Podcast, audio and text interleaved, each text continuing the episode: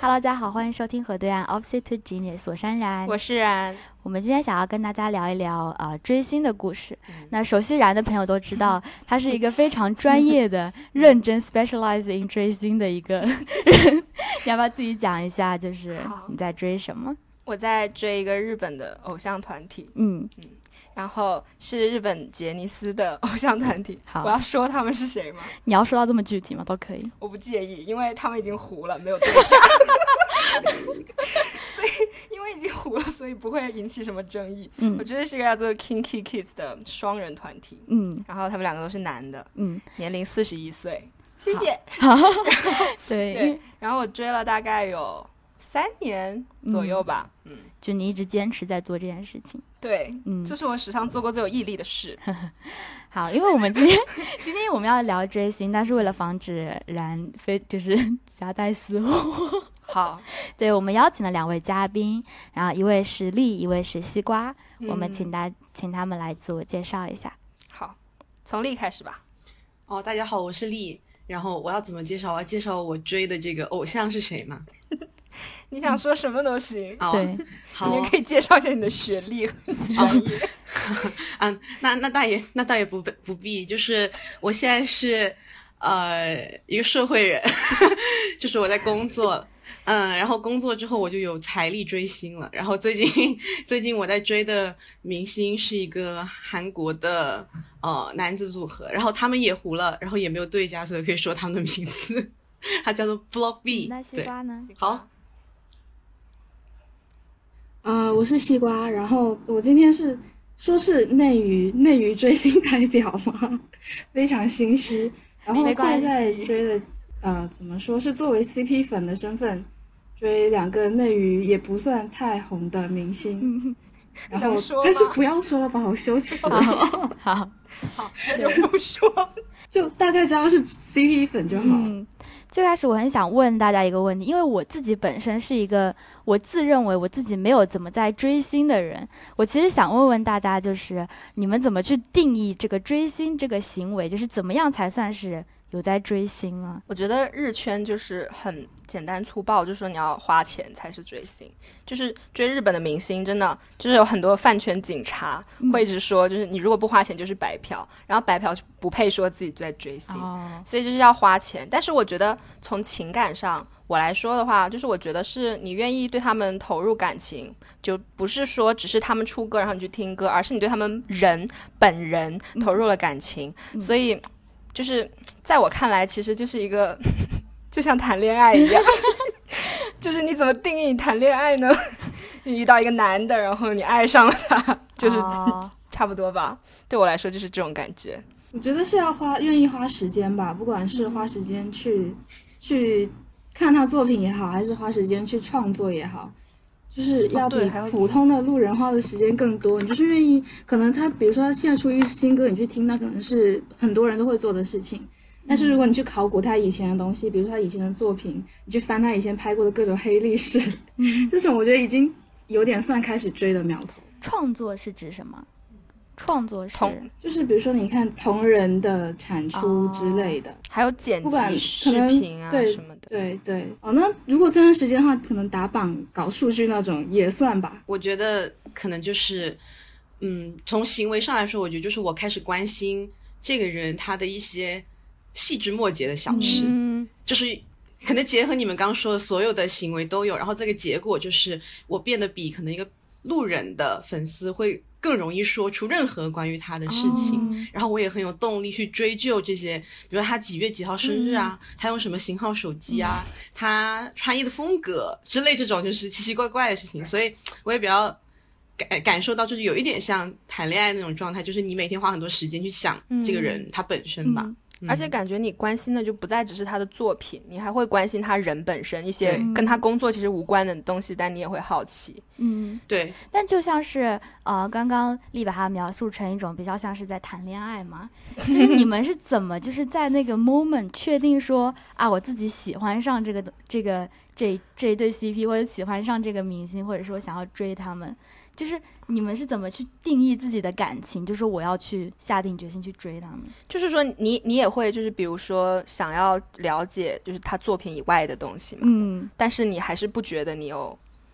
是吧？嗯，我不觉得，我觉得我们好像在给安然会诊就是他为什么无法爱上一个明星对，我觉得是啊，其实我觉得一开始可能就是很浅薄，觉得长得帅而已。嗯，可是我觉得逐渐的，就是会觉得他的一些，比如性格或者他说过的一些话，就是让我觉得很有共鸣。嗯，然后我就会，其实我觉得是有点想要和这个人做朋友，想要跟他变得更亲近。可能就有点像是你进一个陌生的班里以后，然后遇到一个人，然后你觉得跟他比较聊得来，所以你可能想要更多的了解他，然后想跟他做朋友是一样的心情，只是区别在于他不会回应你。他是单方向的是吗？但是他不会回应其实也是件好事，等一下可以讲到，就很适合我这种自闭型的人所以我觉得可能是有点像是想要跟他做朋友，因为觉得跟他有共鸣嘛，我猜啊，我个人是这样想。我刚才想那个怎么确定那个就是你决定要追一个明星了，我觉得他没有一个确定的过程，就是他更像是一般对我来说，我可能是先开始了这种有点像追的行为，比如说我看到这个人，然后我觉得他长得很帅，或者说我觉得他唱歌很好听，那我就会就不自觉先多搜集一些东西来看，因为本身我也无聊嘛。但是看的这个过程中，可能慢慢就被他的就是这种不同的这种影像或者是什么的东西组合在一起，那种形塑出来的那种人设所吸引，然后那个时候你会觉得啊，我真的很喜欢这个人，所以有点像是这些小小的行为积累起来，他就是确定了你在追他，而不是说你从某个时间点决定哎，我要开始追了，你才会有这样子的行为发生。我感觉我可能是会有那样一个确定的时间点，就因为我可能之前会在我决定他认真喜欢这个明星之前，我可能也会去了解他一些就各种的事情，觉得我到底要不要搞那要不要喜欢这个人搞有没有搞头就是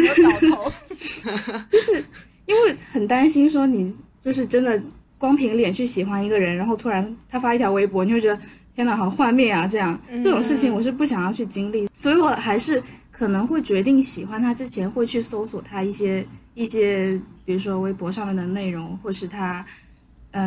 超话里面看他超话是有一些什么东西。然后我觉得对我个人来说，真的喜欢一个明星的时候，那个节点就是当我开始会往我手机上存他的图的时候，就是我愿意说把我珍贵的64G的手机内存给他一席之地这个时候就证明哎，他可以就是成为我生活中某一个部分，我开始承认这个人是我值得我喜欢的，我愿意就是给他一点时间，给他一点空间，就数据上的空间，然后这时候可能就是我开始认真喜欢一个明星的那个开始的节点。因为我觉得有一个刚才其实丽讲到一个很有趣的，就是你可能会先去搜一些东西，你会去看一看，然后才来就是才会觉得你喜欢他。然后我就在想，其实可能像现在，比如我最近就是可能偶尔会比如搞一些纸片人啊，搞一下，就是可能是也可能是因为我看到，然后我觉得啊这几个男的很好看，很有搞头，甚至纸片人，然后我可能也会先下定决心说，那我要不要考察一下，要不要搞，就是可能我觉得。像安然就是没有去追星的这种前科没有这个前科的话，可能就不会看到就觉得说我要去调研一下有没有搞头，你可能觉得哦看完就算了。这个搞头的话是不是说明你对你们的那个偶像或者是 idol 或者是你们喜欢的 CP 是有所期待的哦，你们的期待的点是就是为了让他们符合你们的预想吗？还是你们的期待点就是你们评估的点在哪里？我觉得就是不要太笨没有，就是我觉得就是我不太喜欢只是长得好看的人，因为只是长得好看就有点更恶心，你不觉得？就是如果性格很差的话，所以我觉得还是会看一下，起码这个人要是正派的，这么说好像很奇怪，我不知道哎，我好像对他没什么要求。那丽和西瓜呢？我觉得我可能没有那么高的要求，就是因为我追的人总是在不久之后就会出现一些大大小小的污点但是呢，我感觉就是那个污点，就是我反而不太喜欢过度完美的人，就是我觉得如果那个明星他多少有一些毛病的话，我会觉得他可能更真实一些，然后我也会觉得他其实是一定程度上在暴露他的个人的一些不好的东西，然后也换得了我的一个喜爱吧。就是我觉得他可能不是在满足我的期待，而是说他印证了我的某一些喜好，就是可能我就是喜欢这种性格的，然后他刚好有这种性格，然后那我对这种性格的喜好就暂时就会就是投射到他的身上，然后我也会觉得我就喜欢这个类型的人，然后就觉得他特别可爱，然后可能在一段时间可能还会就比如说从他身上也获得一些反向灵感，就觉得他这个也跟我喜欢的某个东西很像，他这一方面也跟我喜欢的另一个东西很像，所以我觉得是不断就是相互印证，就是那种吸引力。对，西瓜，你就是在追世上的另一个自己嘛，他追的是他命中注定的男人。所以有一点点，所以你对偶像的这种想法或期待或者是那种喜好是跟你平时择偶的那种标准是相同的吗？感觉择偶择不到这么优质的就是理想型嘛对，就是跟你平时那种理想型的会相同吗？我觉得会投射一点到所谓的理想型，但是你追一个人，因为你越来越了解他很多小东西，然后你慢慢就会发现其实他可能不是一个很合适的一个谈恋爱对象，或者说你就算理解他是一个理想型，但是你能理解就是你跟他谈恋爱可能会出现很多的问题什么的，但是我觉得这不影响嘛，就是不是很影响，因为其实最终他作为一个偶像，就是你不是要跟他谈恋爱，就怎么说呢，我也理解，其实我更多就是从他好的那个方面获得我的一些快乐而已。对，然后他不好的方面，只要我觉得不是特别的，不是特别的让我觉得不可接受或侵犯我的一个底线，我会觉得可以，就是不会影响太多我对他的这个感情。那西瓜呢？其实在那个点，其实我觉得是要像个人吧，因为听起来很低，但是真的，因为刚刚也提到说人设的问题啊。就其实你去看，我觉得看内娱的很多明星，他其实你如果直接去看他本人的微博的话，好像还有蛮多人不太像个人的吧，就像个发广告的机器人，你知道吗？就发那种非常官方的文案，一堆狗屁不通的文字，然后加上一个很好看的图或视频，这种在我看来就不太像个人。然后所以就我去翻的时候会去，我当然知道很多就是明星，你知道在国内这个舆论下他。这个环境情况下，他可能会觉得说我少说少错，最好就是尽量的少暴露个人的观点，那这样可能会吸引更多范围内的粉丝。那我也明白这种只发广告的做法，但是我还是会尽量试图去寻找说有没有可能在你这些广告里面夹杂一些你生活的碎片，你个人的想法，让它看起来就是更就是也像丽说的，就是更像你本人。我想要看到的是一个人，我不想要看到一个单纯的人设，就不想说你就是很帅，你就是很棒，你就是天下最好的哥哥，这种就对我来说毫无意义。对，就是那个点，就是他要像个人。就我觉得这个也印证了刚才我们说的，是不是会要求他完美，或者说很符合我的要求。其实我会觉得就是有时候他露出的一些不是很符合我原来以为我理想型的部分，就会让你反而很惊喜，就是会觉得原来这样的人也是很可爱的，但是我就不知道这个的先后在哪里。但我觉得也像西瓜刚刚讲，就是他要像个人，他才会去露出一些缺点，才会让你有这种很惊喜的发现。因为我觉得如果你一直只是追一个发广告机器，就算他长得再好看，你也是会腻的，你过个一两年就有什么意思呢？因为其实我之前也曾经有对内地的一对 CP 做过他们短暂的 CP 粉，然后那个时候在他们那时候还不红的时候，就是我喜欢他们的时候，他们还在事业的上升期，他们的微博虽然更新的不是很频繁，但是发的都是一些自己跟朋友吃饭啊什么的照片，或者说是会讲一些自己的心情，可是在他们两个现在非常红了以后，他们的微博就几乎没有这种原创的内容了，就全部都是代言的广告，或者说是帮一些节目做宣传，然后我就觉得很没有意思，我就取关了。它就变成一个商品的感觉，我觉得是。对，他们就是真的就是被收编了吧？他们就是失去了，是不是这个词？不是个人。对，就是他们已经完全的变成一种很商业的东西了。所以我觉得我很能理解这一点。还有一个就是我在想你说择偶这方面，其实我觉得就像丽说的，我没办法想象跟他谈恋爱或者结婚，甚至是会觉得很嫌弃，因为我经常开玩笑说就是什么女的会愿意嫁给他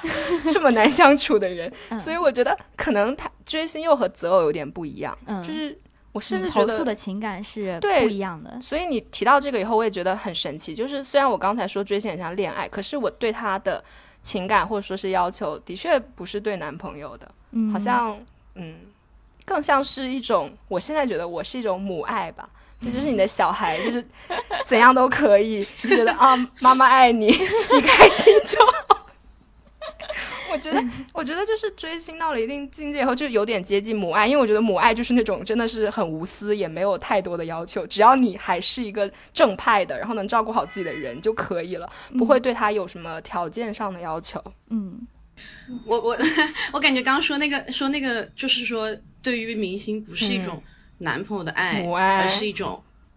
像母爱，这个我还觉得挺有意思的。然后我也在反思我对idol 是一种什么样的情绪，我觉得我的 idol 是一种就是欣赏吧，就是他可能还没有到母爱的这个地步，因为我觉得我必须要对他负责，就是他要对他自己负责，就他想干什么以及他干出什么事情他自己要考虑各种后果以及说对他的一个影响，我不需要去考虑这些事情，所以我可能对他没有一种妈妈这样的心情，但是我肯定会有一种就你是我欣赏的人，所以我不希望你就是做出一些会让我失望的事情，但是你表现出来的那些就是可能不符合我期待或者是超出我预想之外的行为啊，或者是特质，我也是会有那种可能是惊喜，或者说让我觉得他更像人，因为你跟一个人相处就是你会跟他接触的越多就会了解他越多，而且特别是可能我觉得还是会有顺序，就是一开始你会更了解他直接击中你什么萌点的那一面，但是慢慢的你可能会看到他的一些比如说有一些毛躁的地方啊，或者是你看到他一些脆弱的地方，可能还会加深你对他的一个喜爱，因为你觉得他可能是一个更真实的更血肉化的形象，然后我觉得我也会更尊重他，就是对，因为我也觉得他是一个独立的人。西瓜有什么别的看法吗？就说到就是粉丝身份定位这个事情，我觉得我不知道，因为当大家在聊妈粉，一个说到是无私的母爱啦，还有一个就是像丽说的，就是可能还会带有一点责任感在里面。但是我总觉得就是在中国娱乐圈里面的妈粉，就变得真的很像中国式的母子关系，就他总会有一种怎么说命令式、胁迫式的那种要求在里面，就他会打着为你好的名号，然后去提出很多要求，提出很多。就是反正很多要求，但是我会觉得我会有点排斥妈粉这种定义跟角色，尤其是当他跟我认知的国内主流的母子关系挂钩起来。我记得对那个时候像 TFBOYS 就是他们还小的时候也会有那种他们在上高中的时候就会有粉丝在下面说你上学还玩什么手机，就是会真的像妈妈一样去管教他们。对，因为我当时觉得大开眼界。之前好像王源有传出就是抽烟的那个照片之后，好像很多人就是因为这个然后开始脱粉，就是说就感觉也是有一种不符合妈妈期待的感觉吗？哦，对啊，那什么样会脱粉呢？你觉得？我觉得吗？对啊，我从来没有粉，你没有粉过啊！我真的没办法想象我怎么样会脱粉。我觉得他可能要真的违法乱纪，我才会脱粉嘛。哎，但是你之前不是脱粉过哦？对，明星哦，我脱粉过。天哪，你可以讲一下。我居然忘，我现在只想到我现在的儿子，我觉得我不会脱粉他。我以前脱粉其实。一开始是因为我以前也是追一个团体，但因为我脱粉了我就不说是谁了。然后那个时候脱粉主要的原因是那个团体当时出了一首歌，然后我觉得那首歌质量很差，这个有争议啊，我自己个人认为。然后我当时就会觉得有点失望，因为我不是说要求他的歌一定要很符合我的喜好或很好听，因为我知道其实偶像他们的歌是有一个产业化的生产嘛，可能也不是他们能负责那么多，但我就会觉得说我要花钱去买这个碟，但是我买回来后听了，我觉得这个歌的质量没有达到我的预期，或者说也不只是这一首歌，而是他们这一年内出的每一首歌，我都觉得是一个只是在消费粉丝的爱的行为，我可能就会说哦，那我不想再粉了，但是我也不会立刻脱粉，就是慢慢淡，因为我觉得我不会对他们本人产生不满的情绪，我更像是一种就是慢慢的把自己抽离出来，说那既然这样我就观察一下，但是我不要再为他们一直买单了，然后后来慢慢真的脱粉，就是因为其实是爬墙，因为看到了自己更喜欢的团体，觉得这个团体比较更符合劈腿是不是然后觉得这个团体就是喜新厌旧，就是觉得这个团体更符合我的需求，然后需求，所以我就说那前面的这个团体我慢慢的就不去关注他们了，但这其实是一个很痛苦的过程，我会觉得，因为你的习惯会就是慢慢的就是要改变，因为你其实突然去犯一个新的人的时候，你要重新了解他，然后你要重新适应就是他的一些日常，比如他上的是什么节目啊这些，好，这只是技术上的问题，情感上我觉得是我是要有别的喜欢的人我才会脱粉，不然我可能会就是一直淡淡的观察，不会选择脱粉。我之前追星也遇到一个，我觉得是追星滑铁卢就是我喜欢的那个团体里面有一个人，然后他平时形象就是那种很聪明，然后呢很有才华的那种形象，然后然后也是很有礼貌的，但是呢就是有一个就是他的初中同学吧，就是曝光他说他在学生的时代是那种就是和小混混在一起然后欺软怕硬的那种人，然后就是说他是这个校园欺凌的等于是实施者吧，加害者吧，然后当时其实我觉得他的处理我也觉得可以接受，就是他很快就发表了就是道歉的文章，然后他自己也失去了一些合作的机会啊这样子，但是我当时会很纠结，就是我觉得或许这个是这个人的过去的一个很重要的一段经历，但是我第一个是很难判断他是不是变成了就是他有没有跨过这个阶段，因为我觉得我会理解说可能你在那个时期如果有，因为校园欺凌我觉得更多不是说一个人的品质很坏，我觉得可能就是也有一些文化环境的影响，那而且我也觉得这个是一个有改过自新的机会的，所以我当时就是会处在一个非常沮丧的一个状态，就是我觉得因为他好像现在不是这样的人了，所以我觉得好像我还是可以喜欢他，因为我还是很喜欢他的音乐啊什么的，但是呢我又看到就是可能这个粉丝圈子里有很多人因为这个新闻的出现他们就脱粉了，然后我当时其实在思考的就是说如果一个明星他过去有一个污点，然后现在他声称他改进了，然后而且他处理的态度好像也挺好的，那你是信任他呢还是怎么样，然后另外一个就是老生常谈问题，就是你怎么样把他的这个个人的品性和他的展示出来的才华和魅力分开看吧，对，我觉得就是这个确实是一个很纠结的问题。你这让我想起了我以前喜欢的那个主播就当时他也是就是有黑历史被爆出来，但是我觉得我现在就我当时是觉得说一个人他就是如果真的有他自己就是有改过的话，那是我是其实完全 OK 啦，但是之后还是要看作品，就比如说这位主播在黑历史之后已经没有什么产出了，那么可能就大家就随风去吧，这段喜欢的历史就我觉得还有一个就是刚才提到比如说他的人设，就是他实际的形象和他的人设根本就不符，我觉得这个的确挺可怕的，因为我觉得我喜欢他的确就你必须承认你看到的只是他表现给你看的那部分，其实我们都很难说他本人到底是什么样，如果说你有一天发现你看到的其实都是假的，就他本人根本就不是那样的话，我觉得那我可能也的确会脱粉，因为我会觉得很被欺骗，比如说他平时表现出是一个非常非常淡然的人好了，举例啊，我爱都不是，但是如果你突然发现他其实是一个机关算尽非常势利的人，并不是说这样是不好的，但是我看到的就是我想要的并不是这样的，我觉得如果说这样我可能也会脱粉我突然觉得这跟我在评估政治人物的时候是很像的。你说像川普吗？没有，柯文哲啊，就是我那时候还蛮喜欢，不是那种追星的喜欢，就是就是情感上还觉得柯文哲还不错，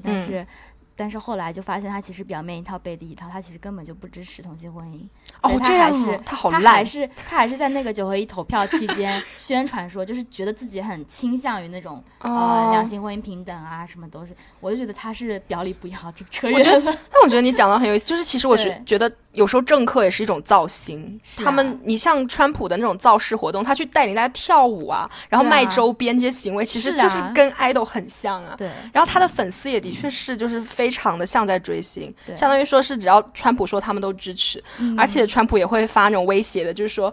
我当时都不知道为什么会这个可以威胁到人，他说如果你不捐钱的话，我就不再承认你是我的 supporter 了。我就觉得、就是开除粉籍是吗？然后还有这种操作，可能就跟那个追星的时候啊，如果你不买我的专辑，你就不是我的，对，就是我的粉丝。如果你不买我的专辑的话，那我就不承认你是我粉丝，就有点这样的感觉。刚刚你们都有讲到，就是有时候是业务能力很好，可是人不行，但是所以业务能力对你们来说会很重要吗？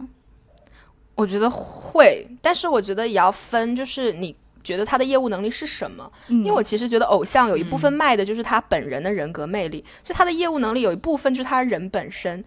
所以才会像比如杨超越好了，他可能唱歌跳舞都不大行，可是大家就是很喜欢他的性格，或者是他代表的这种叫什么？他叫什么？麻雀变凤凰的这种养成系的这种感觉，那么他的业务能力可能并不是表现在唱歌跳舞这方面，而是表现在他能让对他有共鸣的粉丝从他这里得到能量。我觉得所以的确会在乎业务能力，可是业务能力好像又每个偶像都有不一样的点。作品真的很重要，我真的觉得就是脸再好看都没有用，然后人再好也没有用。我天底下那么多好人，我也没见到我都去喜欢了。有道理，就很多三观很好，我跟三观跟我很共鸣的人，我也没说把他当星去追。所以我觉得作品它就真的很重要，因为我觉得还是要分开来说，就是像偶像他本身，你像然硕，他人设就是他的一个卖的一个，可以说是他的产品之一。然后但是如果说你像普通的只是普通的演员普通的歌手，他人格或者说他本身的那个人设只能说是他周边附带的加分项嘛，不是他主要的核心产品。他核心的竞争力还是在于他的作品是怎么样的，如果他作品不好，那我去粉个别的作品也好人也好的不行吗？长得好看的人太多了，对，或者业务能力强的人也很多，会唱歌的，对，就是性格好的人也很多。对，我们性格都很好啊，来粉我们在座的各位。那我其实很好奇，就是追星除了就是去看他们作品，还有买碟，还有等一下，我觉得刚才那个我还有话要讲。好，你说啊，丽有什么要讲吗？还是你有没有什么？我会比较同意西瓜，就是对我来说，可能业务能力就是我会圈定在他的那个领域里面是一个入场，就是对于我来说是我明星的入场券。就比如说如果你是 idol， 那 idol 他主要的这个表演的形式是歌舞的话，那我觉得这个歌舞我会觉得是一个他的能力是一个入场券。当然他的表现形式我觉得可以商榷，比如说你可以跳舞技术不是很好，但是比如说你很有台风，那我觉得这对于我来说也是一种业务能力。或者说你唱歌不是很好，但是你唱功不好，可是你的音乐风格其实还是很有才华的，那也是一种业务能力。这些都会是一个很基础的东西，因为我觉得最终就算你贩卖是你的人设，可是你卖给我的是一张 CD 或者是一个演唱会的门票，就是我觉得我还是要对我的耳朵和眼睛负责，所以我会觉得这个很重要。的确，我自己检讨也是，其实我之前脱粉也是因为我觉得他们的歌不好，所以就是我现在对我儿子太放纵了。但我觉得我刚才想到的点是，其实像刚才西瓜说的，就是人好的人这么多，就是我为什么要喜欢你？你最后其实给大家的还是你的真的本职的工作。我就想到，其实像在欧美，我觉得对于明星的私德或者说是个人的品性上的要求其实没有那么高，不会像我们在亚洲文化下，就是对中日韩的，你会去把他过去的一些污点放大什么的。像欧美，比如说吸毒的艺人我觉得还挺多的吧，就是有过吸毒史，或者说是有过什么劈腿啊，你像贾斯汀比伯，什么呀，贾斯汀比伯都这么多粉丝还这么支持他，就是有很多欧美的明星真的是就是你觉得他早年的生活真的就是一滩烂泥，可是也没有人会因为这样就去否定他，或者说是不会去道德批判他，然后就是说你滚出娱乐圈什么的，其实我们常常会做这样的事。我感觉欧美明星和日韩明星他的整个造星的这种体系或者说历史是不太一样，就是我觉得对于欧美明星来说，有的时候他们那种病态的或者是滥用药物，或者是他们混乱的私生活是他们明星的一个标签或者是一个魅力的来源，就是如果你吸毒，你抽大麻，然后你在舞台上和私生活表现很疯狂，反而可能有的人会觉得你具有一种艺术家的气质，然后他们可能不存在这种所谓的人民艺术家道德标杆这样子的一个东西，就是感觉可能是跟整个娱乐的那个历史是有关吧。但是在这个日韩或者说国内的这种环境下，你会感觉到就是可能本身这个道德对人的这种桎梏吧，还是比较深的，那他可能放到明星身上反而会放大，因为明星就会被视作是某种榜样，然后他就缺少这种就是不同的这种可能道德评判的这种开放性，他就会对明星非常的苛刻。但是感觉在欧美的话，我感觉他们就是可能是因为有比较相对来说可能更开放一些的这种道德或者是价值观，以及说他们可能会就是那种很苛刻的一些教义或道德只局限在很小的一部分人里面，然后他这个大众文化是真的想要推广到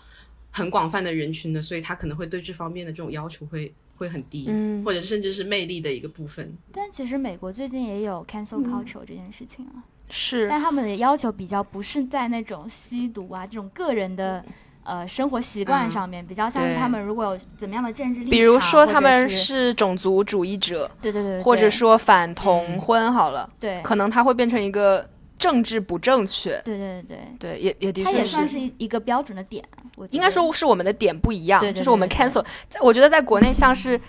我觉得像在国内就是可能比如说你去什么，甚至连在公共场合吐痰都会被挂出来当成一个很黑的事情，或者说你如果吸毒，那当然在国内就是我觉得也是因为我们国内法律是不允许吸毒，其实美国很多州吸大麻可能它不是一个事，好，对对，所以就是但是欧美可能它更多的是在这个现在政治不正确的这种一个话语下面，对，它的框架不太一样。但是我觉得国内可能就是两种吧，政治不正确这个其实国内的这个限制也还蛮多的，就像如果你比如说国庆那天，你如果可能没有转发一个祝国家生日快乐，可能也会被围攻，就类似于这种。不成为护旗手，成为护旗手。有时候我会很嫌弃他们，就是整一个显得过分政治正确，过分像一个机器人，没有自己的想法。但其实也不得不说，就他们承受了来自两方的一种道德的限制吧，一种是私德的，还有一种就是我们国内主流的政治正确这种评判，所以对啊，就是搞内娱，因为我以前也是追欧美明星比较多，然后其实你去到内娱之后，发现他们怎么这么不像个人，但其实了解久了之后，也会发现在这个生态环境下也算是合理的一件事情，这种少表达、少输出个人意见的做法，就是要真的要理解在 context， 在 context 的中文是什么？在上下文，在语境上，对，在语境中去看。刚刚你们有讲到，就是如果在追星的话，会去买碟，会去看他们很多的作品，或者是看很多音乐，听很多音乐。除了这些，你们还会做什么吗？我先讲吗？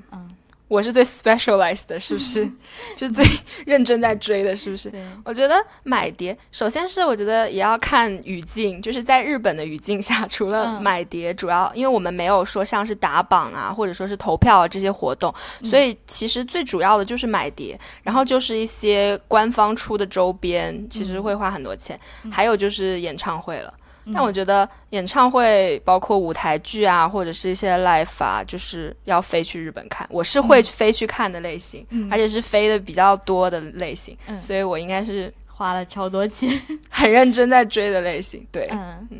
我的话消费其实就是刚刚安然说的那几样，嗯，就是但是我觉得可能还是会局限在那几样，就是在买碟，然后去演唱会，可能就是我的极限了，就是我可能不会花钱去参与签售这样子的活动。有一段时间我特别希望去签售那样的活动，因为我觉得那是跟一个明星就是最近距离接触的一个机会。但是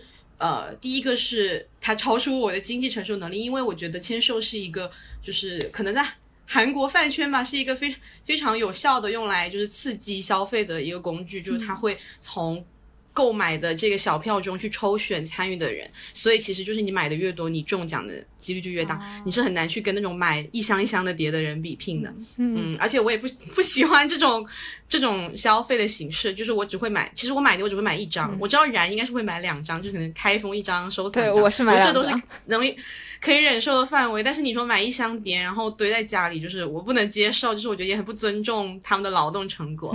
然后另外就是我觉得签售这种形式很容易让我脱粉，因为我有看到一些签售的片段吧，就是可能他们会在粉丝的要求上写一些话呀，或者是做一些行为啊，我觉得这个是很 business 的一种表演，就是他超过了你对舞台的要求，他把舞台延展到他可能跟私人的角落，延展到这种他跟粉丝交流的这种人和人之间更私密的一种空间里面，然后在这个空间一对一的谈话还要表演，会让我觉得非常的不爽吧，就是所以然后我也会觉得这都是假的，就是有什么意义，就算他再撒娇也好，就算他展示出我再想看的面貌也好，我觉得这里面是表演的成分太高了，就是如果他是在舞台这种公共的场域下表演，我觉得没有问题，但是如果他在跟我这种比较私人的对话里面也是种表演，我就会觉得有点难以承受。对，好，我比较不像个人了是吗？就智能，对，不像个人了，是太不像个人了，太不像个人了。然后我的话，其实我会做的事情，我如果真的太喜欢会去产出啊，因为你知道我粉的是拉郎 CP 嘛，他们就是基本上没有同框，我就是靠剪刀手。我有问题，嗯，你说，因为我们聊到我们在群组聊天聊到你们在聊 CP 以下开始我就听不懂了，就是拉，可以解释一下拉郎是什么意思吗？拉郎其实就是没有任何交集的两个人或角色，我们试图让他们产生故事。比如说奥特曼跟林黛玉。贾玲跟很多男明星都有拉郎。这个我可以理解。什么奥特曼？就是怎么都可以拉，只要你想拉就可以拉了。所以做的比较多的就是帮忙剪辑，或者是我也会，因为我的是双人男子团体嘛，就是没有毫无疑问的会搞 CP，所以说就是你一旦开始搞 CP， 我觉得这就是另一码事，就搞 CP 就会开始写文，就是帮他们编写美丽的爱情故事。没办法，因为他们没有发生，所以就是为了满足自己的这种想象就只能自己写。我知道也有人会画图啊什么，就是其实同人产出感觉也是追星的一个很大的一个范畴。但我觉得可能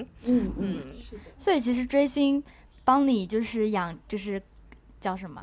养成了学会了另外一种技能吗？就是你说写文吗？比如说写文，比如说剪辑。就是其实追星其实帮了你很多，就让你学会了很多其他的技能。写文这个是我觉得没什么技能可以，写的也很烂。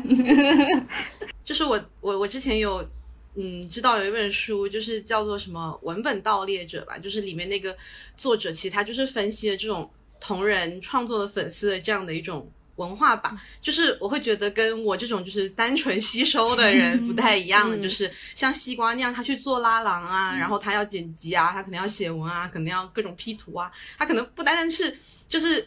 我觉得可能这种对媒体技能的掌握是一个工具，就是他是用这个工具然后去再创造一种，就是他这个追星的过程其实是主动性很强，然后是你要去再创造一些东西出来，所以我觉得是会挺有意思的，就是等于是说这个意义其实并不是来自于那两个明星或者是那两个人本身，那个追星的快乐和意义是来自于我重新组合他们给我提供的素材，嗯，是我的创造的这个过程和结果给了我这个快乐，嗯，就是我会觉得这是可能它会是一种更酷的一件事情嘛，我觉得，我不知道西瓜可以再讲一讲，我觉得是对，就是有时候它其实你自己在做的时候你也知道你创作出来之后的那个东西它呈现出来两个人的关系跟形象已经不再是他们两个人本人了。其实我觉得我如果在产出的时候我是很清楚我只不过是在产出一个我投射的我希望他是这样的、这么一个角色，就是他跟他本人的关系可能就已经不那么大了。嗯，就我认识很多其实就是比如说写手吧，他在写文的时候其实也会说就是只是借用他们两个的脸或是某一种他们官方表现出来的形象，但是大家其实心里都清楚啊不是那两个人。因为我觉得就是刚刚提到那个比如说剪辑啊写文啊 P 图这种技术工具上的东西，我觉得你可能会觉得它非常厉害是一种技能，这也是其实是国内就饭圈他想要证明自己是不是所谓的脑残追星，不是一味的去追随某一个明星的一种他们经常会用到的一种话术吧，就是去为了抵抗那种污名化，他们会说哎，我们其实追星让我们学到了更多的东西，变成了更好的人。我觉得这是一种话术，但它不一定真的就是更加让人，其实我觉得这种东西你在任何地方做别的事情也是可以获得的，它只是一种巧合吧，这种工具性的利用，就是我觉得是一种怎么说呢，的确是一种话术，它不一定真的是一种更好的变得更好的一个事实性变得更好。好难表达哦我觉得就是在技能或者说工具上它其实不会说非要督促你去做，就是去学一个比如说我去学剪辑，但是它其实我觉得追星更多的它还是一种就是情感上的满足感，但是可能这样的话比如你去跟你的妈妈说她会觉得没有那么能理解，如果你跟她说哦我凭借追星学会了剪辑，妈妈可能会觉得哦那你追的还有点意义但对，所以但其实追星不一定有什么意义吗？对啊，就本来就是一件没意义的事啊，我个人认为就是我觉得我是承认追星，我觉得追星真的就是没有意义，需要有一个意义，但是现在就是大家好像需要为了就是让这个所谓的粉丝不要那么的被污名化，就是寻找很多的方法去证明它是有意义，但其实我觉得这个证明本身也是非常没有意义的。我觉得刚才我们讲到几个很有意思的点，一个是就是丽说到就是她不想去参加签售会这个点，其实我觉得很有趣，因为其实我之前有些朋友也会跟我说，就是我们追同一个团体，他们会说哦我们不想看演唱会，不想见到他们本人，因为他觉得电视上的那个就够了，他想看到的就是电视上呈现的那样。他说如果你去到现场发现这个人比如在灯光照不到的地方，相机没在拍他的时候做出了什么让你不能满意的行为，那不是一件可惜的事嘛。所以我知道有的人他追星的时候会很抵抗跟 idol 隔得太近，他希望有一种距离感。对，其实像我也是，因为我曾经有印象，我去看一个团体的时候，不是我现在追的团体的时候，就是的确是在不是他自己的部分的时候，他就坐在后面，然后就一直在低头写一些什么东西，然后那个时候我就会觉得其实这个人你一直觉得你很熟悉他，就你每天可能24小时里有7-8个小时都在看他，当然没有那么夸张，看有7-8小时都在看他，但实际上当他真的在你面前隔你就几百米的时候，他低头写写画画，你根本不知道他在写什么。而且当镜头没有在拍他的时候，他表现出的就是一种事不关己的态度，你并不会看到他平时给你呈现的那种笑容满面或者说是很温暖的形象，那一刻你就会觉得他只是一个陌生的30几岁的和你没有任何关系的男性，你就会觉得他在镜头前面的表演感太重了。我觉得倒不是，因为那毕竟是他的工作嘛，就像我们现在在录音的时候和我们平时晚上自己一个人躺在床上玩手机的时候一定也是不一样的，是，所以就是你可能并不想看到一些那么细节的东西。还有一个点就是刚才说到同人产出，我觉得也很有意思，因为其实我们搞同人也会分，就是有 AU 和 RPS， 就是像 AU 的话它就是叫做平行宇宙，它其实就是说这两个人的人格设定已经和原来完全不同了。比如他们两个其实都是 idol， 但我在一篇 AU 里我可以把他们写成一个是人民教师，一个是家长，学生家天啊，有点太激动。我觉得挺好，是一个很想看这个题材。对吧？一个很不错的题材。好，就比如说 AU 你可以写成这样，就是和他们本人其实已经相差甚远。所以有时候我也会自己想，当你在写一个这样的东西的时候，你还要他的名字干什么呢？就是你为什么还要在这里面把他们的人物设定成是这两个人呢？就是明明已经是完全不一样的人了，可是你某种意义上就是觉得这两个角色投射了你对他们的一种感情。比如我觉得他是一个很正直的人，他是一个很正直的老师，那么我就觉得这还是他，只是一个做了老师的他在另一个宇宙里做了老师的他。我觉得刚刚很有意思的一个点就是你们都说希望就是自己喜欢的人是一个比较像个人一样比较有真实性的感觉，但是在搞这些同人的时候又会把它放在一个比较虚拟的角度去看他们。对，我觉得对，这个也是我曾经很迷茫的地方，就是当我去写一个跟本身几乎没关系的设定的时候，那你到底为什么还坚持说是他们两个呢？就可能它反而是一种经过我自己的一个 process， 就是消化过的他们的形象，所以说不定从那里面反而能够看到我到底是喜欢他什么，或者说我从他身上看到了什么。在我认知的 AU 里面，其实我觉得一个好的 AU 它不只是说我就只是用这两个人的名字，我觉得它核心这两个人的性格核心是要保留才能叫同人的，不然就真的只是换了一个，就是用一个名字去写原创人物而已。就谁会喜欢看 OOC？ 对，但是也有人喜欢看 OOC 呀。对 ，OOC 是什么 ？Out of character。就其实你可以理解为就是脱离人设这样，就是他的性格和原人物不符。蛮有意思的。比如说 RPS， 我还是解释一下吧。RPS 就是说我还是保留他们原来的设定，就是真的是 real person。我总觉得我像一个在科普的老色鬼。就是我觉得很有意思，就是对 RPS 就是你还是保留，比如说其实我很少涉猎 RPS， 因为我觉得太挑战我的道德，但是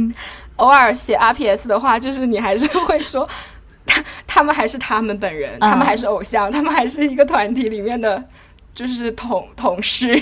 可是他们还是有爱情故事，就是故事是假的，但你保留了最大限度的保留了他们目前的真实的职业啊，或者说是一些年龄啊什么的。我觉得在看这些同人文或者是相关创作文的过程当中，我觉得可以就是像你刚刚讲的很好的可以看出自己到底喜欢他们什么。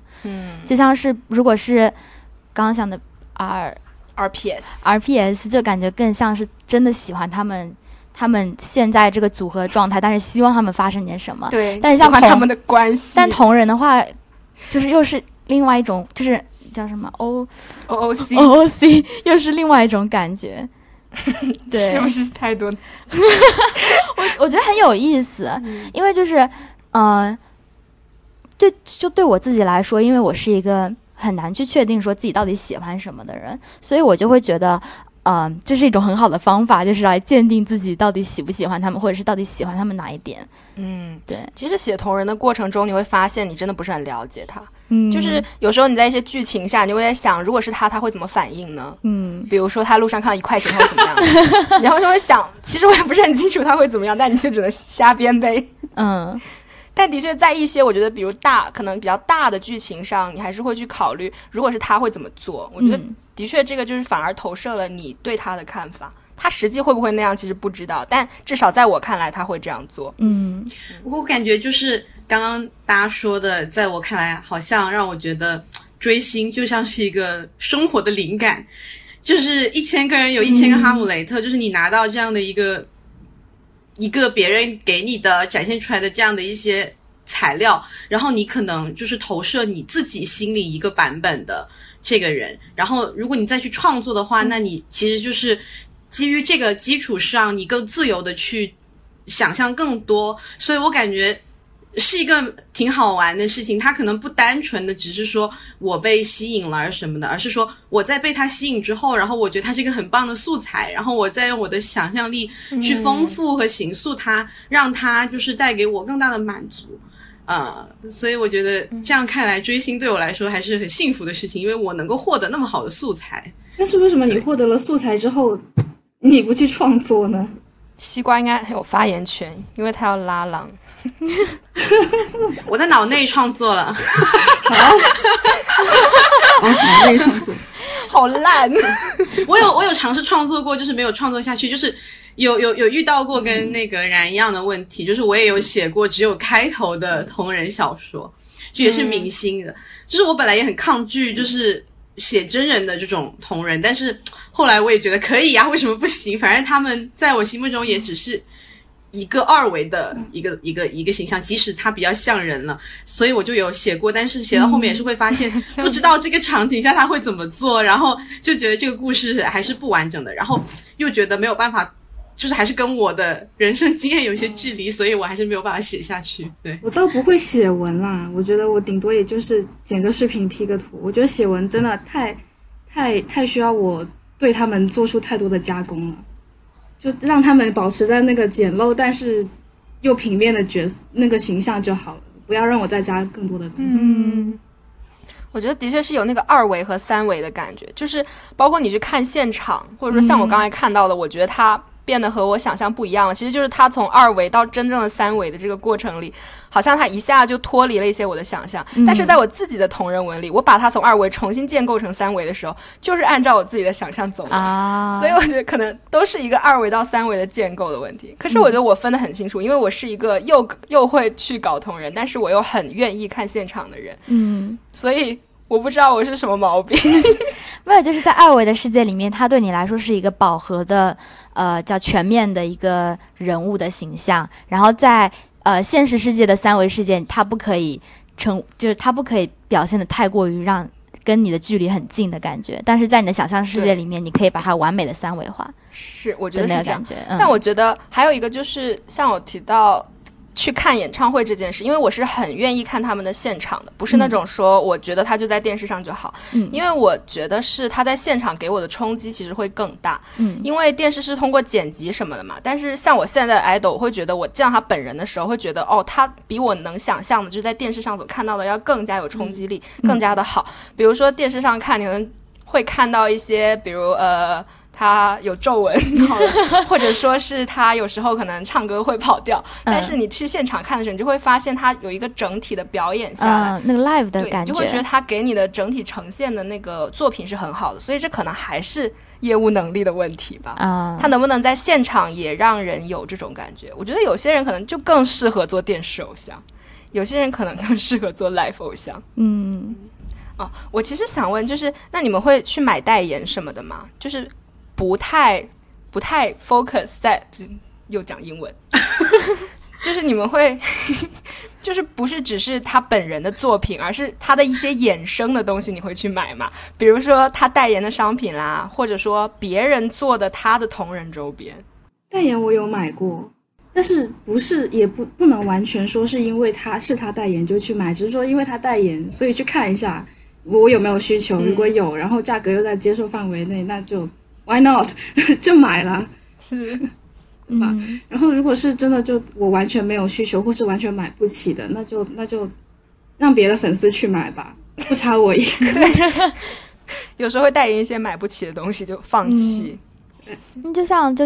刚刚说的，就是为了追星花了很多钱，就会让我觉得就是情感跟钱花钱这两个东西有一个连接的感觉，就是我觉得有你的情感追求就变成了一个量化的体验的感觉。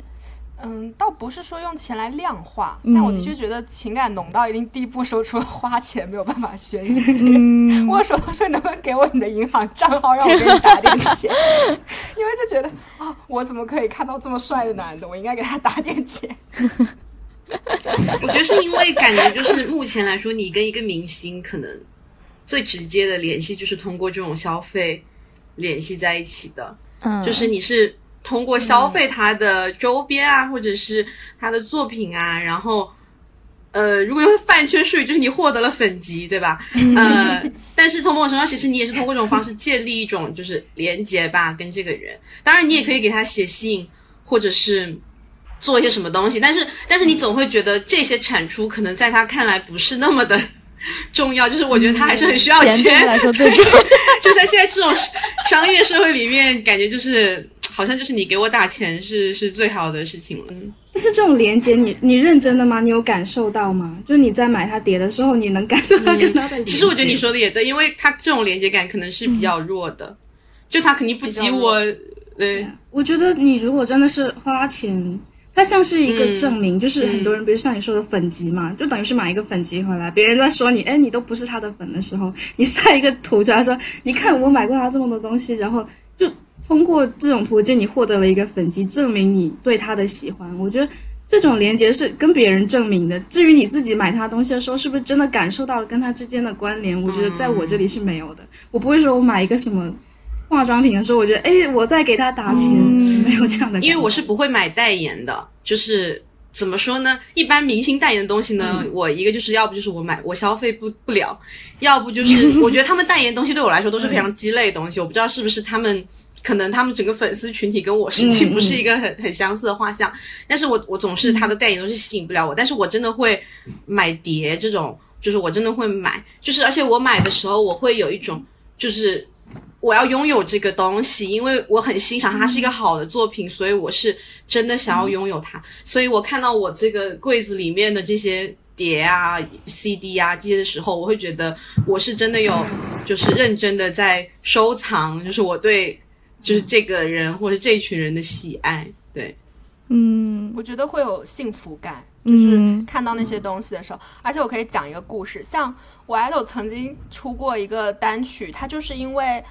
当时他们两个人里面有一个人生病了，所以当时他们的一个活动就是他没有办法到场，因为他是耳朵有问题，就是现场音响太大声嘛，所以当时就是一个在现场，然后一个是像我们现在这样 Zoom 连线的方式。当时呢在现场的那一位就现场哼了一段旋律，他说是他写的歌，然后他希望不在的那一位可以写词，这样他们就可以出这首歌。然后当时我就在那里，然后就看到了这个过程。所以当第二年的1月份，然后这首歌真的出来的时候，那个时候我觉得连结是很强的，你就会觉得这首歌我怎么可能不买，就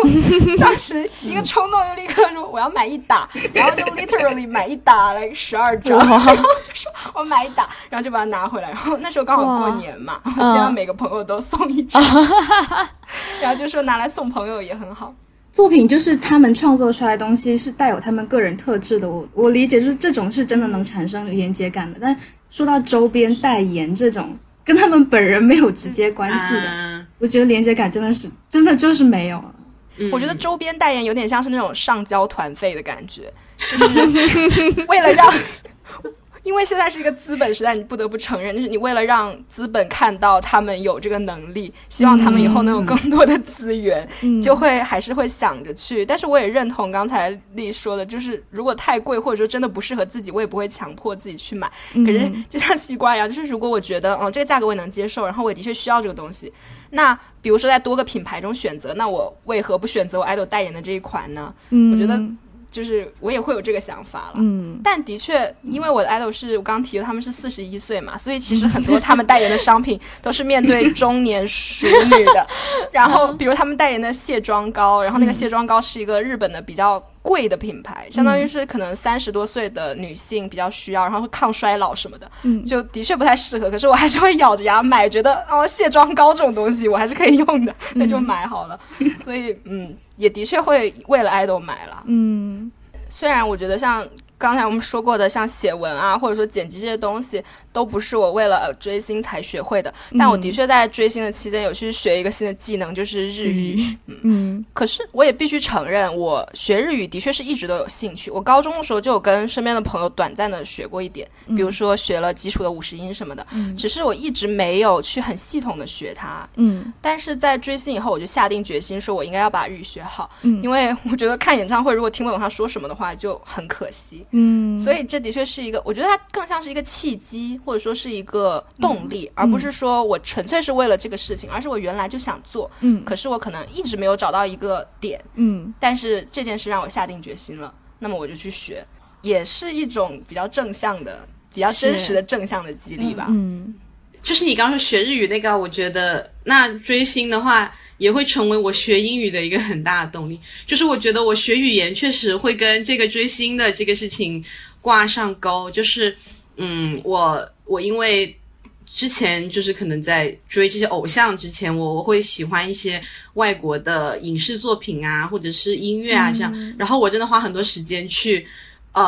看那个就是找资讯，就是我会去追踪，就以前我们还能用 Instagram 的时候，我还会上就是 ins 去追踪这些明星的个人的账号，然后看他们的日常生活，然后还有就是为了能够比别人更快的知道比如说剧情，那我就会啃那个生肉的电视剧，就是不等那个字幕出来，然后现在的话就是我喜欢韩国这边的一些娱乐的一些人嘛，那我会发现他们可能有很多这种就是网上一些自媒体的一些资源，然后这些可能都是没有翻译的，然后我之前就有在学一些很基础的韩语，然后帮助我可能能够大致听懂个70-80%，然后能够不用等那个字幕出来，然后我觉得确实会有这样的影响。如果所有跟明星有关的这些驱动因素，然后影响到我具体的行为都联系起来的话，那我其实四舍五入也可以说我为了本尼迪克特康伯巴奇我去英国读个研究生，这种事情也是可以说出来的。但是其实可能联系真的不太大，它只是某个时刻有这么一个驱动在，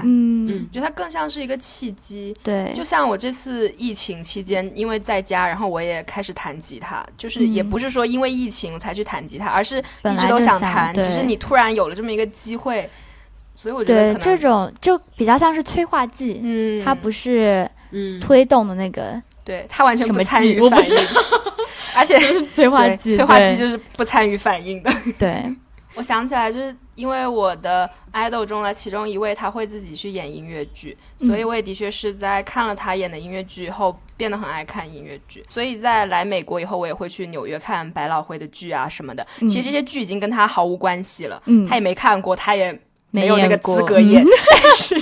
但是我觉得就是通过他让我了解到了一种我原来不知道的东西，音乐剧或者说我不太了解的，但是通过他我知道了，这是一个很好的东西，然后他就变成了我自己的喜好，所以可能这也可以说是他对我的一种帮助吧，也不能说是帮助，但是的确有助于打开视野，然后去了解一些你本来可能接触不到的东西，是，但其实我觉得在我们小时候的教育或者是很多的舆论环境里面，会觉得追星是一件脑残，就是对，说难听一点就是脑残，或者是就是比较狂热的，不是什么主流的行为，但是我觉得就是不理性吧，对，但很多人还是对这个有点误解，主要是之前对出很多负面新闻吧，就是比如说追刘德华的，为他就是倾家荡产的买东西啊，然后跳楼啊那一些的，但我觉得这些也是比较少数吧。就你看我们在座的三位都很冷静，都是很理智的人，我觉得大部分应该还是就是现在都还是这个样子。我对自己的定位其实是就是我在有意识的理智的情况下丧失理智。我自己的定位是这样，就是当我比如说当我很疯的飞去日本的时候，或当我花很多的钱去买一个演唱会的票的时候，我会知道这是一件很不理性的事情，因为我会觉得我为什么要把自己搞得这么累，或者说我为什么要去节省钱去投入在一个并不能让我得到实体的东西的事情上，可是我就是认了。所以我觉得不能说是不理性吧，应该说是我的确选择在一些时候去放纵自己的情感，然后让自己得到一个宣泄，或者说是一种满足。就好像你知道吃很多薯条是不好的，可是你有的时候路过麦当劳就是很想吃薯条，你还是会放纵自己一下，因为你觉得你吃完薯条以后你当下那种很满足的心情是值得的。所以说的确我觉得追星有时候会有一些在不追星的人看来很不理性的行为，比如说当我周末飞去从台湾飞去日本看 idol 的时候，可能别人会觉得你有毛病吧，但是我自己就知道我的确有毛病，可是我现在很开心，所以我并不在乎，这个过程是非常愚蠢的。我自己的定位是这样的。我觉得追星确实会让人有一种羞耻感。我是觉得大家能够承认自己喜欢什么，或者是去跟别人讲说我喜欢什么，其实是一个很有自信的行为。就是就像有些人，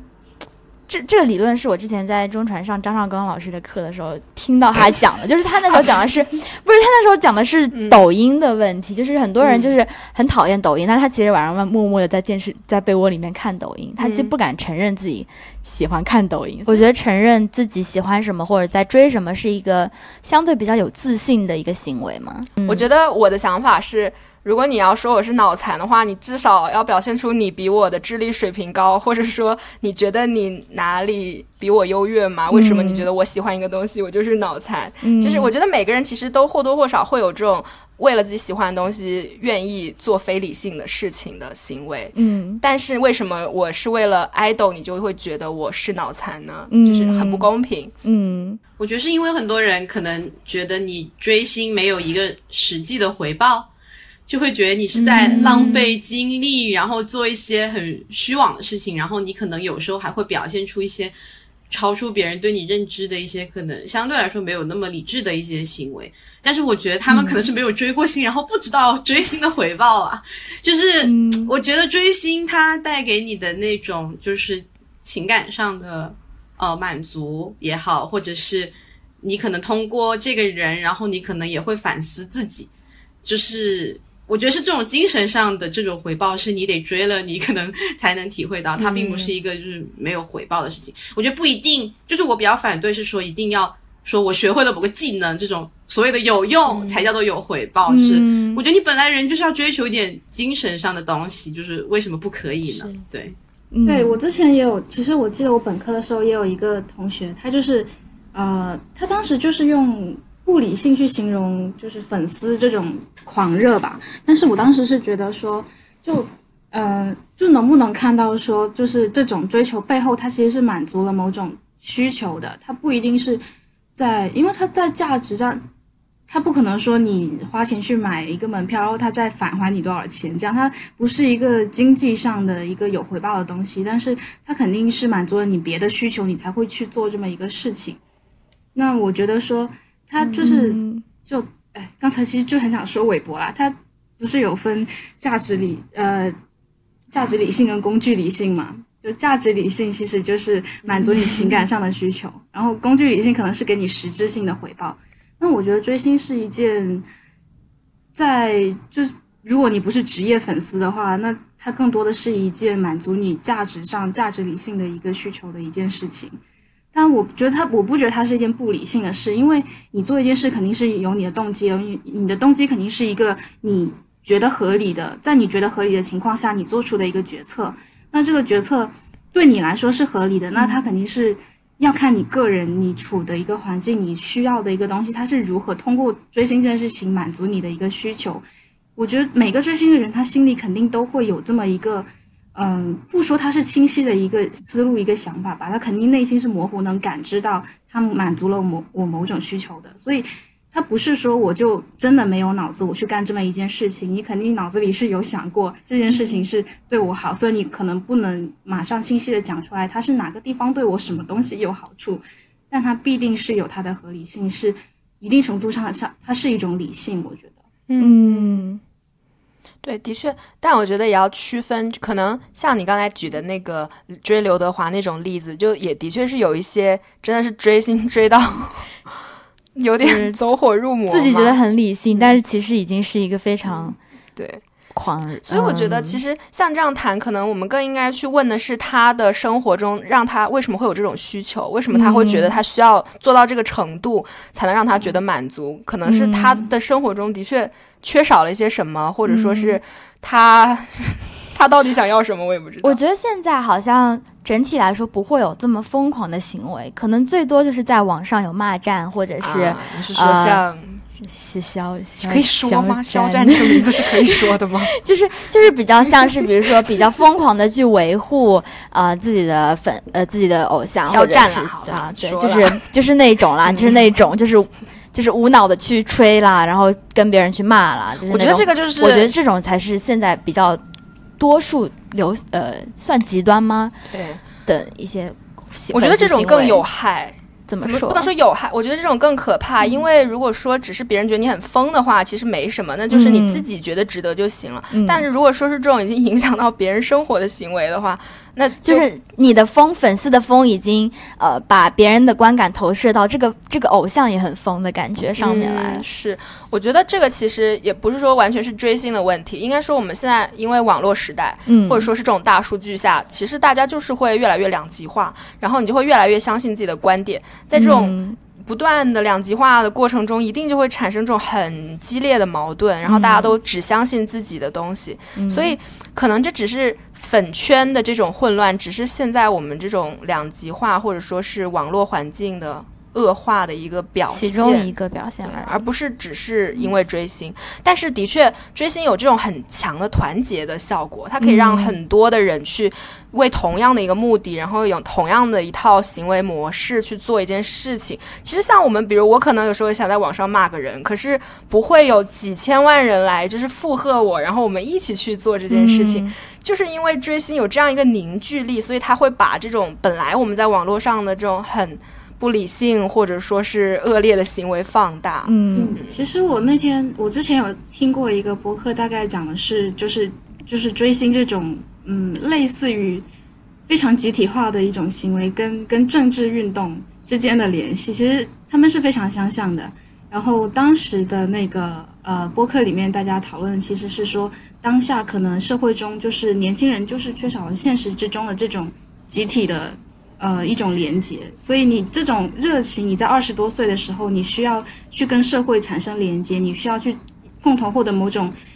集体的归属感，这种事情你没有办法获得，你可能只能通过网上追星去获得这种你需要的就是集体的归属吧。因为现在你也知道，当下越来越原子化，大家就是各做各的。那这种集体的连接，你如果现实生活中没有一个能够满足的一个点、一个形式的话，那可能真的就只能在网上做这件事情。我觉得也是跟当下很有联系，我觉得蛮有道理的。我可能也听过这个，我可能也听过这个播客，就是的确，尤其是我们现在国内你更很难去，比如去做一些，比如可能政治运动啊，或者说是一些集体的集会的这种活动的时候，其实追星就是一个很好的帮助年轻人去对年轻人可以去有这个机会去做一些对团体的。你要说唱的很可怜，很可怜，对，是蛮可怜。这就是为什么我想去演唱会的原因。你需要一种归属感有一定程度上是因为我觉得，一个是归属感，另外一个就是演唱会它其实追求是那样的一种氛围，就是那个氛围是这个偶像和这群粉丝一起塑造的，这个是你开一个线上演唱会或者是录一场 DVD 一个演出是不可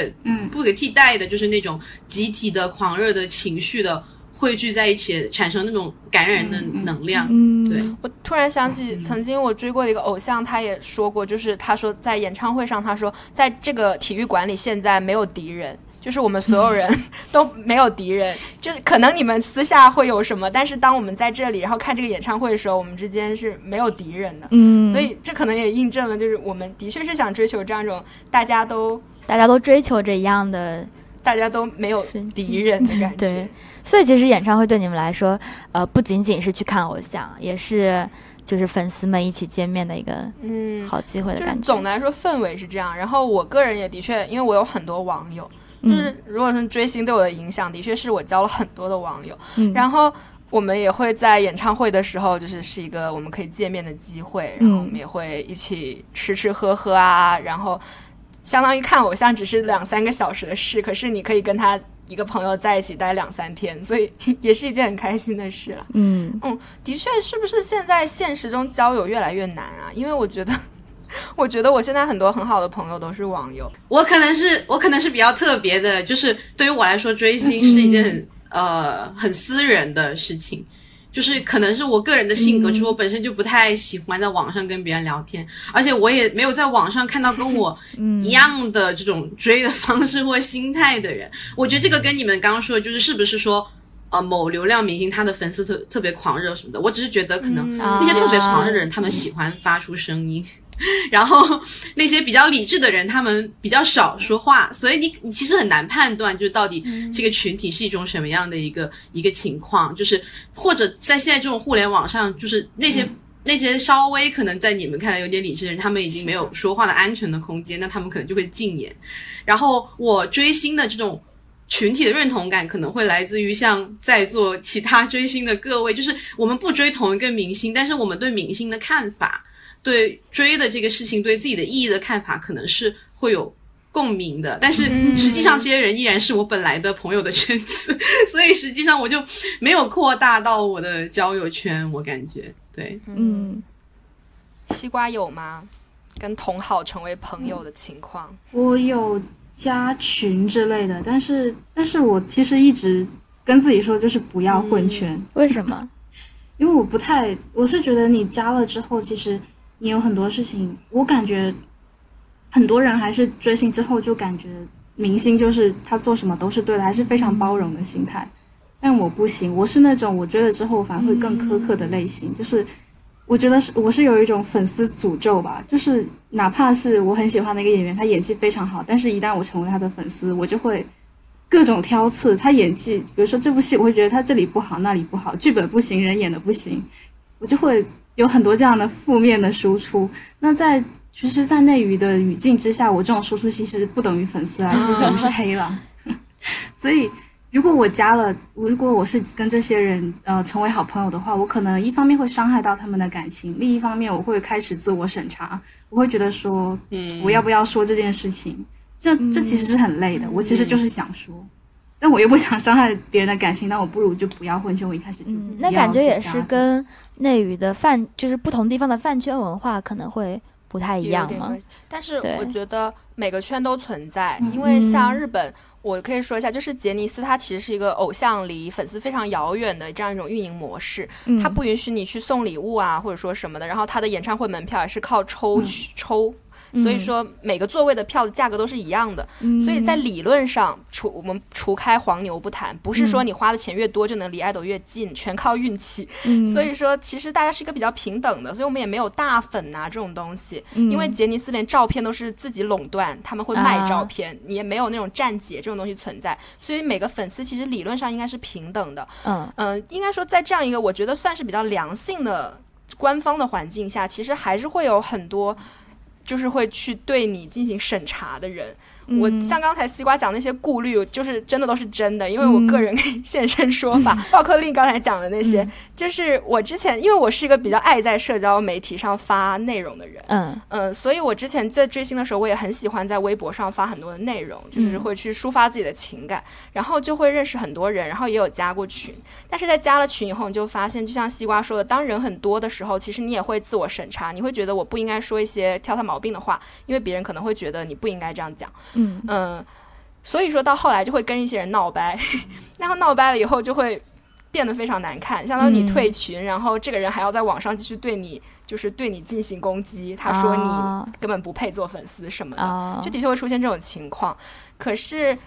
到最后留下来的，像我现在比较熟的，虽然是追星认识的朋友，但其实我们也认识2-3年了，我们平时聊天的内容根本就不会再围绕在 idol 的身上，我们可能会聊彼此的生活啊什么的，然后生日的时候送个礼物啊，所以就是真的成为了现实中的朋友，所以我会觉得这个风险可能是平衡的，虽然说的确会遇到他们刚才讲的那种情况，可是如果你愿意去做的话，你也的确会交到几个和你志同道合的朋友。谈到在网上骂我的人，我会觉得当时虽然非常生气，可是我现在觉得很幸运的就是当他那天骂我的时候我在波士顿了，我刚好飞到波士顿，我在倒时差，一个是我非常困，一个是你当你离那个环境非常遥远的时候，就是在地理上的非常遥远的时候，你会觉得特别的没有代入感，你完全不会觉得他在骂你，你就是觉得是一个路边的，说难听点不是带侮辱性，但的确就是路边有只狗在叫，你完全不觉得它是在冲你叫，就是有那种很抽离的感觉。然后在那个时候我就会觉得，虽然我之前在国内可能偶尔也会因为网上那些事情跟人家发生争执，但那个时候你就会觉得跟他争执真的是没有任何意义的一件事，因为他已经不和你在一个思维逻辑里了。像他去说一些很人身攻击的话的时候，或者说是去规定你怎么追星才是对的时候，你就会觉得你跟这个人根本就不是一个世界的人，所以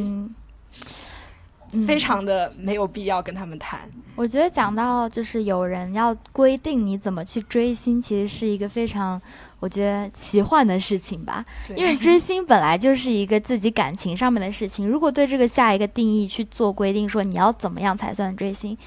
它其实是一个非常，我觉得这些人就是没有理解追星是什么概念的感觉，对，就是很奇怪的人，对。哦，但是的确我在被他们一些谩骂之后，我现在也不太愿意我其实原来是一个很爱发微博，我微博1万多条，但是我现在的确不太愿意发微博了，因为我觉得你不管怎么样都一定会招来一些这样的声音，然后我又觉得我已经交到了几个我觉得很好的朋友，我就没有必要再去跟很多陌生人互动了，像我们比较熟的人的群里是真的什么都可以说，就比如说前两天有爱豆在节目上玩那个分手厨房那个游戏，然后我觉得他玩超烂，我就说这个不是分手厨房，这个是脱粉厨房，就是看着我想脱粉可是我讲这种话如果在一个很大的群里可能就会被骂，就是你怎么可以这样说你爱豆，可是在我们自己群里我们就觉得哦就很好笑了，所以这样的话我会分别和那个然还有瓜都会说我的 idol 怎么怎么这样不好，就是我对我的 idol 有很多怨言，然后我也会经常吐槽他，但是真的就是局限在就是真的是圈外的人吧，就是我也会觉得哎呀我在微博上说肯定会有人来说我，就是你怎么可以说他不好，然后但是我也觉得为什么不能说他不好，他就是不好呀。你是不是初中的时候就有被网络暴力？哦，对，我有被吴奇隆的粉丝，我说吴奇隆不会被打吧？不会。为什么？就是有一个就是初中就是我爸妈很爱看抗日剧，然后当时吴奇隆演了一个在我看来非常不 OK 的一个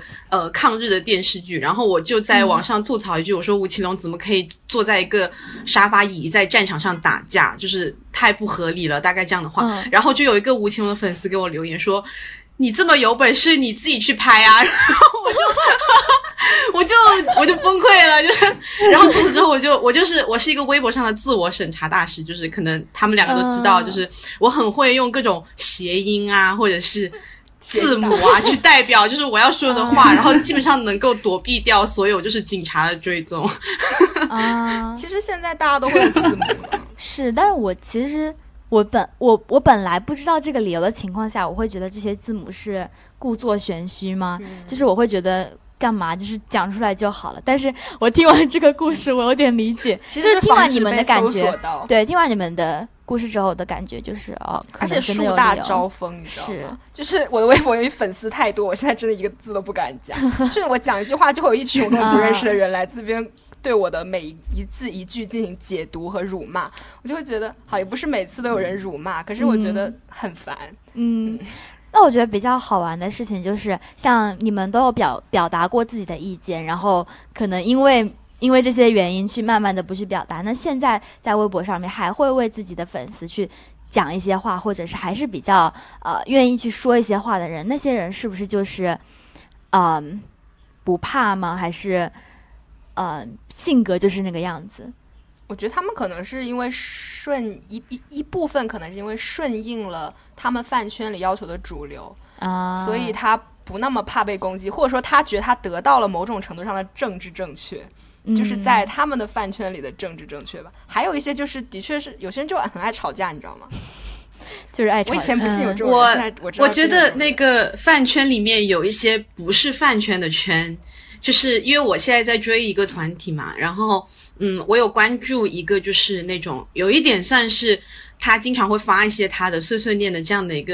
个女生，然后她会讲很多关于这个团体的各种各样的话，好话也好，坏话也好，但是她也是像我一样用很多的这种规避的方式，或者是她只会说一个他，然后这个他是谁其实你是要靠自己领悟的，所以但是她这样的一个人，她其实也凝聚了一群的人，就他也凝聚了一个粉丝的圈子，然后我其实也是会在他所凝聚的这个圈层里面找到一些就是我的认同，就是对于这个事情我们的看法可能是一致的，或者说我们都能够说出一些可能更大的一个超话里面不允许说的一些话，我觉得还是能够有这样子，但是我觉得有个很大的前提就是你是怎么吸引到这些粉丝，其实就是靠你是一个所谓的粉丝里面这种太太，或者是你是一个什么句句之类的。就比如说然，他有很多粉丝就是因为他会日语嘛，然后他翻译很多这种物料，以及说他买 DVD， 然后他可能还会产出一些扫描啊什么的图片啊什么的，就是你积极的去创作，然后积极去参与的话，你就能吸引到一些粉丝。然后在这之后你选择走什么样的风格，那就是你周围就凝聚起一群什么样的人了。那今天我们聊了很多有关追星的事情，然后为了防止我夹带私货，虽然我好像还是夹带了私货但是我们还请了两位嘉宾，所以首先谢谢两位，对，非常谢谢丽和西瓜来参与我们的节目，在周末早起，真的非常的感谢你们。对，你们要不要来？没事因为我今天刚好本来也是本来追星就是一个我比较感兴趣的话题吧，因为我自己的话在追星的这个事情上面也受到张然比较多的影响。就是我以前对我追星这件事情不是很有自信，就是我觉得追韩国明星好丢人哦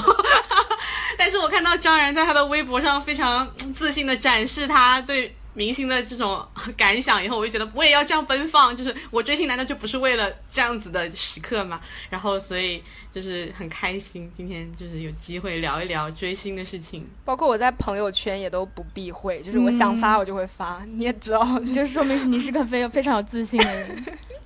也谢谢西瓜。对，谢谢你们容忍我这各种出状况的设备没有，谢谢你辛苦了对，太辛苦了对，好，那今天的节目就到这里。如果你喜欢我们的节目的话你可以到 Apple Podcast、Spotify 和小宇宙各种可以搜到 RSS 的平台收听我们的节目，也欢迎你们给我们留言打分或反馈，打赏也可以哦，对，记得可以打赏就是打钱的意思对，那今天节目就到这里，我们下周再见啦，拜拜拜拜。你们要不要拜拜一下？拜拜！好。